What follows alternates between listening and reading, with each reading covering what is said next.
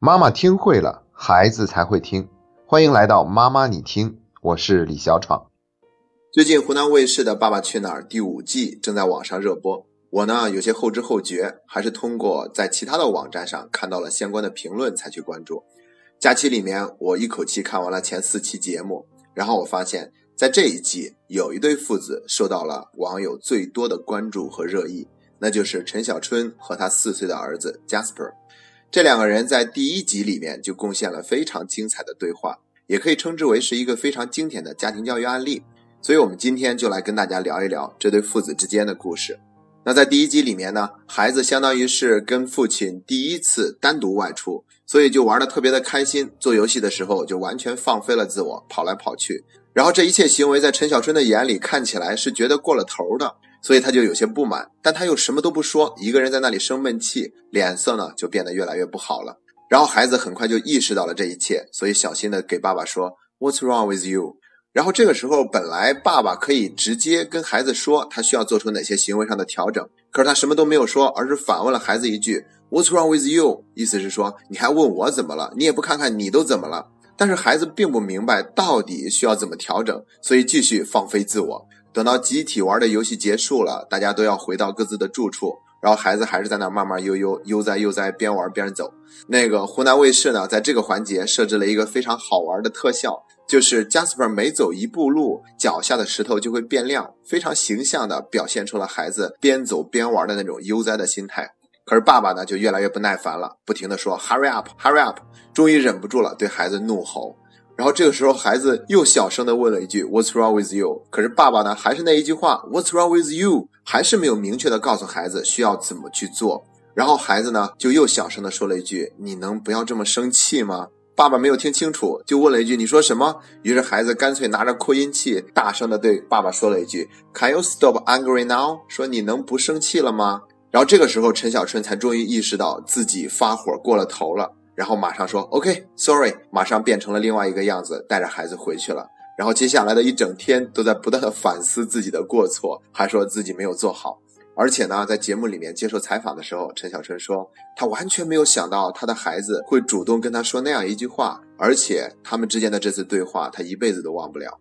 那据说呢，这一个片段放在网上，很快就被网友点击了三百多万次，可见大家对于这个环节是多么的喜欢。那我们接下来呢，就来分析一下为什么这个环节让大家如此的喜欢。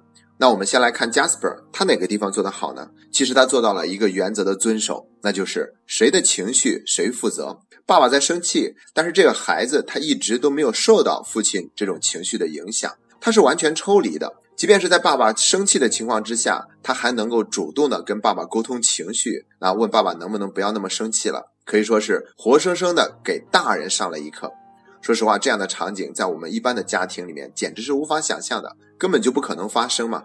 所以在这里，我们要夸一下做妈妈的应采儿，她一定给孩子提供了非常棒的教育，所以 Jasper 才会有这样的表现。谁的情绪谁负责，这一点实在太重要了。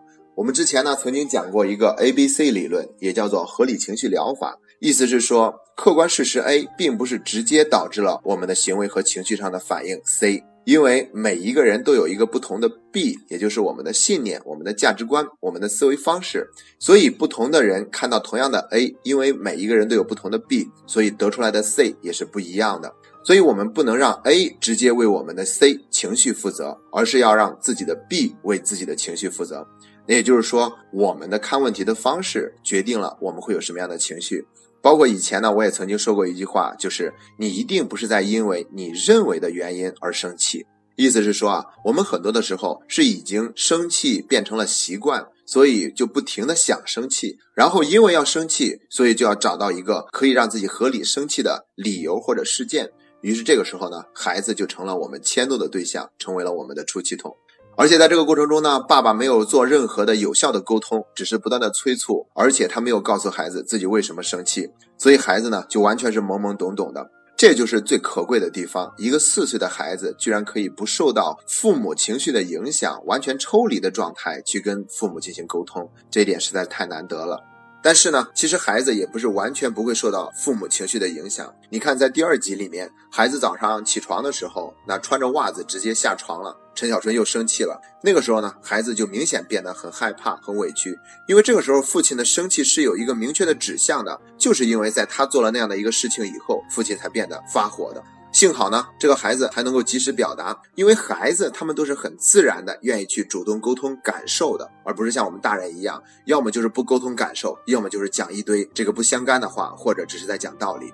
所以说，幸亏 Jasper 还很小，而且呢，跟爸爸接触的时间比较少，所以就没有受到爸爸那种情绪的影响。不然的话，如果一直这样下去，那可能有一天终会受到父母情绪的影响，慢慢的就做不到谁的情绪谁负责了。这是在 Jasper 身上特别招大家喜欢的最重要的一。然后我们再来看一下陈小春为什么也让大家那么喜欢。其实他做到了两点是非常棒的，一个呢是及时认错，第二个呢就是在不断的反思。因为在那个事情发生以后呢，他就不断的在给孩子道歉，到晚上了还在不断的道歉，而且不断的在告诉孩子：“爸爸爱你，爸爸爱你。”我觉得这样的一种及时弥补自己过错的方式呢，是非常值得我们家长学习的。因为那个时候呢，他没有做任何的掩饰，也没有做任何的辩解，而是痛痛快快的承认自己的错误，可以说是算得上一个性情中人。而且啊，还有一点，我觉得也是非常值得去强调的，那就是在陈小春这个爸爸身上啊，反映出来了父亲教育的一个缺点。那就是父亲往往都是不够有耐心的，很容易忽略孩子的感受，甚至连自己的感受都忽略掉了，更别提去跟孩子沟通感受了。所以在整个过程中，陈小春是没有意识到自己在发火，在迁怒于孩子的。而他这种表现呢，也受到了网友的称赞，因为这毕竟是一档真人秀的节目。但是陈小春哪怕面对着那么多的摄像机镜头，他也没有去刻意的做出大家期望的样子，而是非常真实的展现自己，没有刻意，也没有矫揉造作。而且他前后的反差也给我们提供了一个非常好的教材。其实呢，他后面还是会发火。比如说，等到起床的时候，前面我们说了，孩子穿着袜子就直接这个下床了，他也会发火。但是他会比以前更快的调整，意识到以后呢，就赶快让自己把这个怒火压下去。所以说进步非常的快。等到第三集的时候呢，就跟孩子非常耐心的一块吃饭，而且给孩子有很多的关注，以至于 Jasper 都非常开心的对着旁边的这个工作人员小声的说：“他喜欢我。”所以说，你看孩子们呢，他们都是非常灵敏的，他们能够感受到家长的这种情绪的变化。千万不要以为我们没有说，孩子就没有感受到。其实，我们的一个语气的变化，甚至一个眼神、那个脸色的变化，孩子都能够清楚的意识到有些东西跟之前不一样了。那我觉得呢，陈小春跟他儿子之间的这个故事啊，也告诉我们，孩子他真的是来成全我们大人的修行的，他让我们看到自己哪里还可以变得更好。那么，在分析完了这对父子为什么会受到大家那么多的喜爱之后，还有一个问题：如果我们自己的孩子也像 Jasper 那样走路那么慢，完全意识不到我们的感受，那这个时候我们应该怎么做才能够让孩子符合我们的节奏呢？就是怎么样做才可以让孩子走路稍微快一点呢？这个地方并不是完全没有办法的。首先，我们要做到的就是沟通自己的感受，比如说你走那么慢，我很着急，爸爸想看你走得快一点。你能赶快走过来，跟爸爸牵着手一起走吗？当我们能够这样说的时候呢，孩子就会非常明确的知道我们希望他怎么样去做，行为上需要怎么做调整，而不是仅仅在那个地方用一句简单的催促，孩子就会不明白，哎，为什么要这样催促我啊？为什么我要快一点走？那其实我们可以明确的表达我们的需求，在这一点上，我们在节目里已经很多次去强调了，去明确的表达我们的需求，要不然孩子是不理解、不明白的。另外呢，还有一种方法，就是把走路变成一个更有趣、好玩的事情，而且让孩子主动喜欢走得更快一些。那孩子们都喜欢比赛，喜欢游戏，所以我们不妨呢，把带着孩子走路变成一个游戏的过程。比如跟孩子说：“哇，那我们来比一比，看谁先走到我们的家里。”或者说是，那我们看一看是谁跑得快。那爸爸呢是大人，可以让着你，我只是单脚走，而你呢可以跑。我们看一看谁更快一点。当用这样的一个方式的时候呢，可能孩子也会愿意配合我们的行为，于是就会走得快起来。不过呢，方法还是方法，就像我们说的那样，很多时候我们不能因为自己有了这些方法，就去勉强孩子做我们认为正确的事情，因为有可能那只是我们认为的正确。对于孩子来说，他们那样走本来也是正确的。我们要给孩子更多的接纳和理解。所以呢，面对这样的情况啊，我们也不能光去催促孩子，不妨陪着孩子慢下来，去好好的走一走。在台湾有一个专门从事教育工作的教授，叫做张文亮，他曾经写过一首诗，叫做《牵一只蜗牛去散步》。那今天呢，跟大家分享一下这首诗。上帝给我一个任务，叫我牵一只蜗牛去散步。我不能走太快，蜗牛已经尽力爬，为何每次总是那么一点点？我催他，我唬他，我责备他。蜗牛用抱歉的眼光看着我，仿佛说：“人家已经尽力了嘛。”我拉它，我扯它，甚至想踢它。蜗牛受了伤，它流着汗，喘着气往前爬。真奇怪，为什么上帝叫我牵着一只蜗牛去散步？